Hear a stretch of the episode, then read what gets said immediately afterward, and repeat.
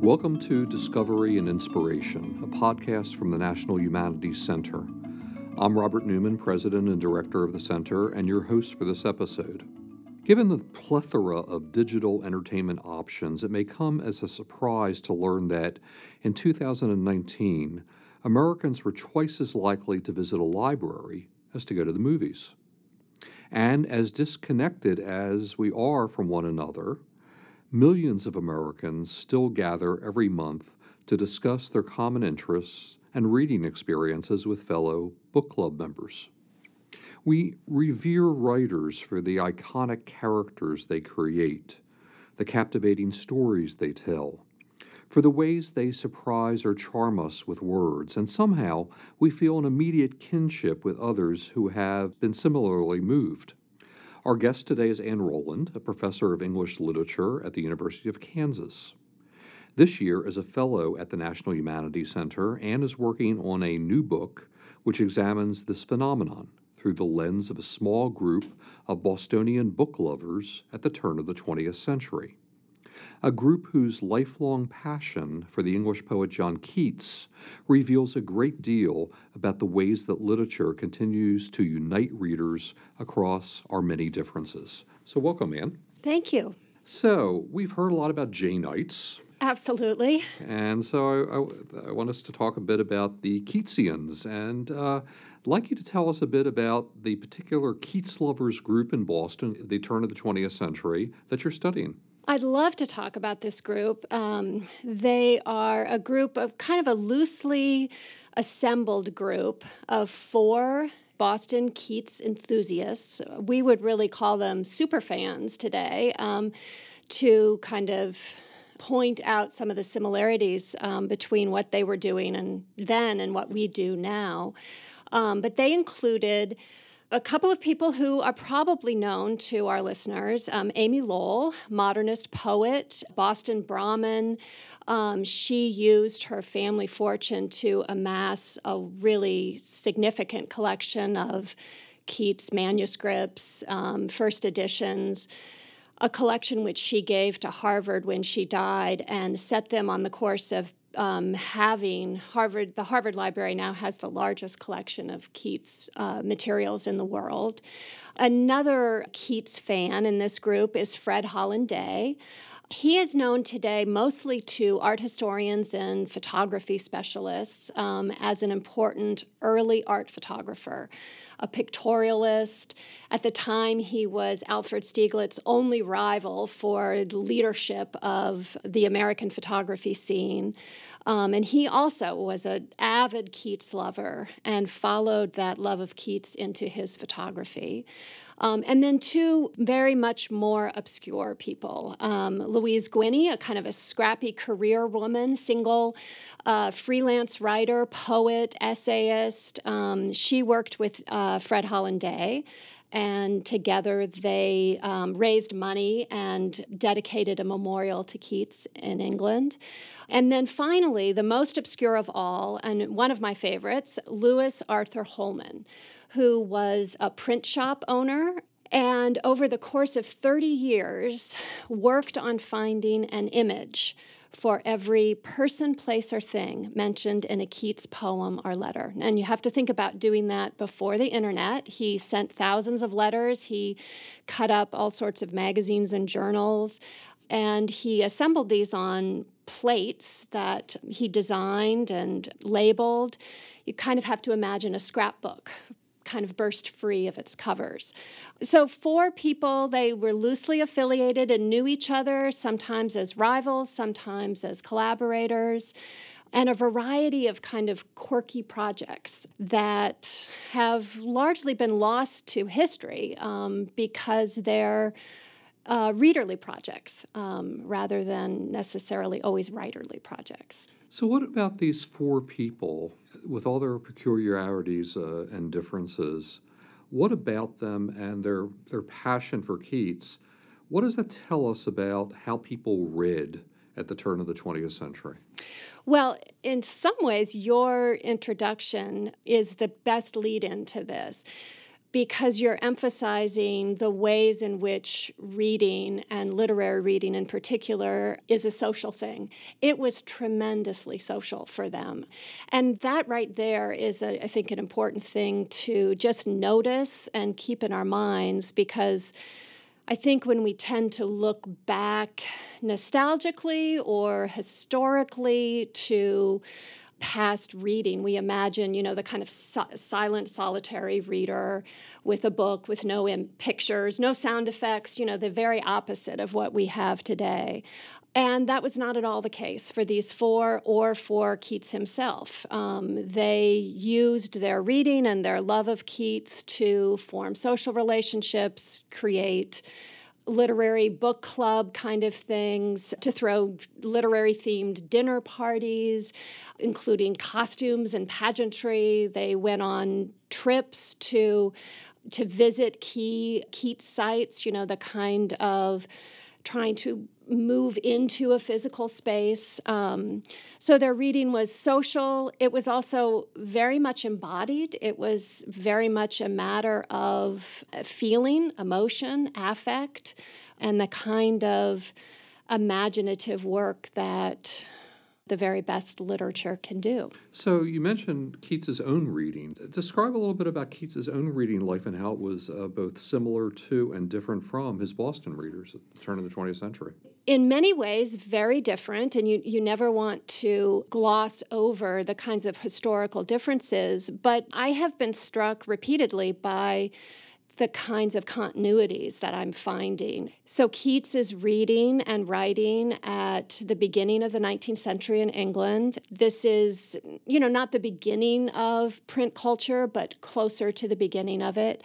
And again, we're very aware that Keats was a very social writer. He would be with his friends and they would have a contest on who can write a sonnet on this topic and who can do it fast enough and who comes up with the best sonnet.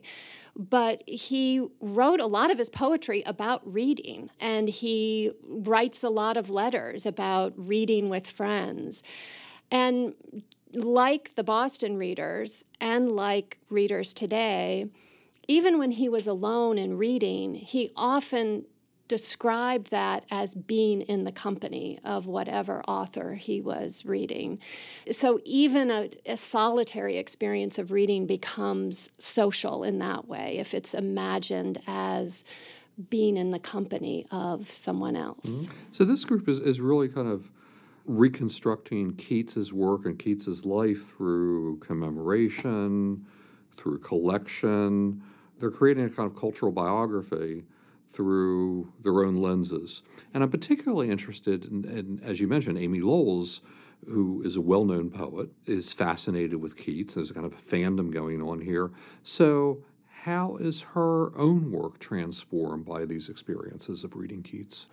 One of the things for all of these Keats readers, but I think most particularly for Amy Lowell and also Fred Holland Day, was Keats he he writes a very it's often called a material poetry. It's very sensual. He has lots of deeply rich um, sensual imagery. By sensual, I mean drawing on all five of the bodily senses. And that became very important to Amy Lowell in particular in her poetry, but also something that was controversial, meant that her poetry was not often as well received as it might have been. So, a lot of your project talks about reading not simply as a cognitive experience, right.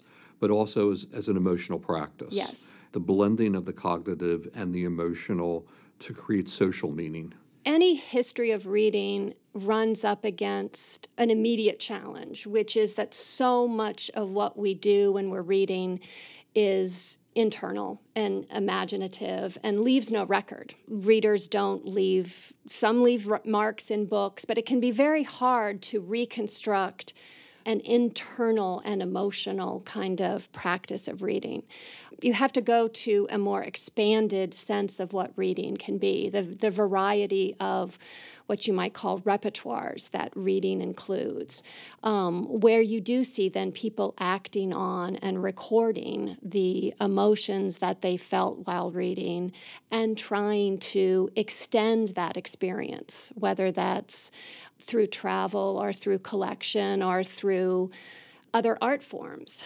So if you take someone like Fred Holland Day, often the narrative of his life is described as a kind of an early bookish engagement with Keats, um, where he's collecting Keats things.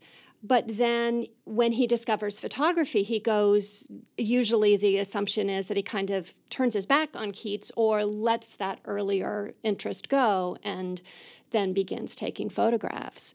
I think, in fact, his photographs show engagement with Keats all the way through. And what you have to then tease out in those is what you might call more of an emotional archive. How he, on the one hand, used Keats. He became a he was Oscar Wilde's American publisher for, for a period and was friends with Oscar Wilde. And it's very clear that they established their relationship through Keats, through the figure of Keats, through talking about Keats and trading Keats uh, stories and things. That kind of the way in which Keats functioned for him to kind of form that relationship, articulate an identity that otherwise he hadn't articulated yet, and the way that then helps him, I believe, to turn to certain kinds of modes of photography. It's not a study of influence or it's not Keats' reception either. It's basically uncovering a set of emotions and identity formations for for Day that Keats made possible and then that opened up this other work. So we're moving from print to photography, and there's a kind of transhistorical sense about your project, and and you're projecting also into our current times in terms of the reading experience. So, what does understanding a group of Keatsians at the turn of the 20th century reveal about 21st century reading practices?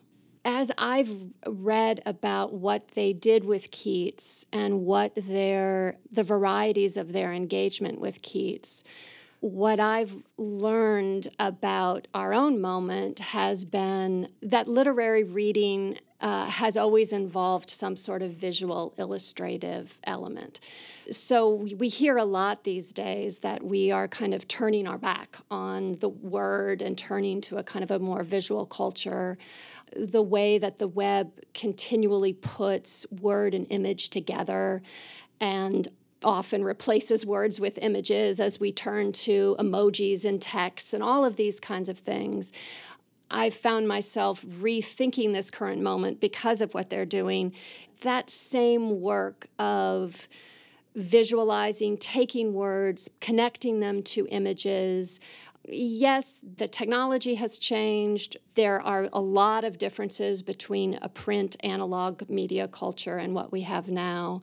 But the persistent yoking of word and image existed with Keats with these Boston readers, and that so that's been one kind of through line for me that I've I've seen. And your conclusion is that reading's still good even in, during our digital age. It absolutely is good, and I I think that if you read public media now, you we have the sense I think that we are in the midst of a reading crisis. Attention spans are down people are reading less or reading fewer books. I'm not sure that that is true. And, you know, I would just remind everyone that we are actually reading more than ever. We don't recognize what we do on our phones and on our computers as reading. And we have created, I think, a nostalgic false image of reading as that kind of solitary, no images, no sound effects, just myself and a book and a and I think that's a false image. And if we have that kind of impoverished version of what we think reading is, well, then we end up feeling like we have an impoverished reading environment today. And I don't think that is the case, in fact. Why this project? What, what personally drove you to this project? What passion launched you into wanting to write about uh, a group of Keatsians at the turn of the 20th century? I was working on this project and actually found myself kind of flagging, kind of losing my religion. dealing with internet overload, distraction, and, and really finding myself looking at the energies and enthusiasms of these four readers and thinking, where where is that in me kind of thing and a lot of that was from reading what we read in the media about turning away from literature and and feeling like are the humanities really in crisis? And am I not only losing my own personal love of this, but am I losing my relevance to this larger culture that apparently is no longer reading? So the research that I was doing became very personal in a certain kind of way, a way to recover my sense of uh, love of literary reading, kind of ground myself back in what had brought me to it in the first place, but also sent me out and forced me to think about what reading is in new ways so that I could see it more and have more faith actually in the kinds of creative energies of readers that are certainly out there. What do you hope those who read your book will take away? What's the importance of this project? I'd say two things. One is that readers and the creative work of reading, I think, deserves a greater focus or a greater acknowledgement in the sorts of histories of culture that we write. We tend to focus on writers, on radical innovation, on productivity. And we often think of readers and reception as kind of passive, secondary, belated. I think that literary reading, the kinds of social work of readers and the creative energies of fans and fan cultures, that is part of the richness and the creativity of our cultural world at any given moment. And I would like readers and my listeners to feel like they are actively participating in culture, whether they're writing or creating or reading. So that would be one thing. The other thing I would want as a takeaway from this is just a more optimistic sense of the creative energies of our culture. Um, whatever the technological changes are, or whatever the media might be, I think that literary reading will survive and will thrive. I think it's uh, not in crisis at all. Thank you, Ann Rowland, and thank you, ladies and gentlemen, for tuning in. I'm Robert Newman. Please join us again for the next episode of Discovery and Inspiration from the National Humanities Center.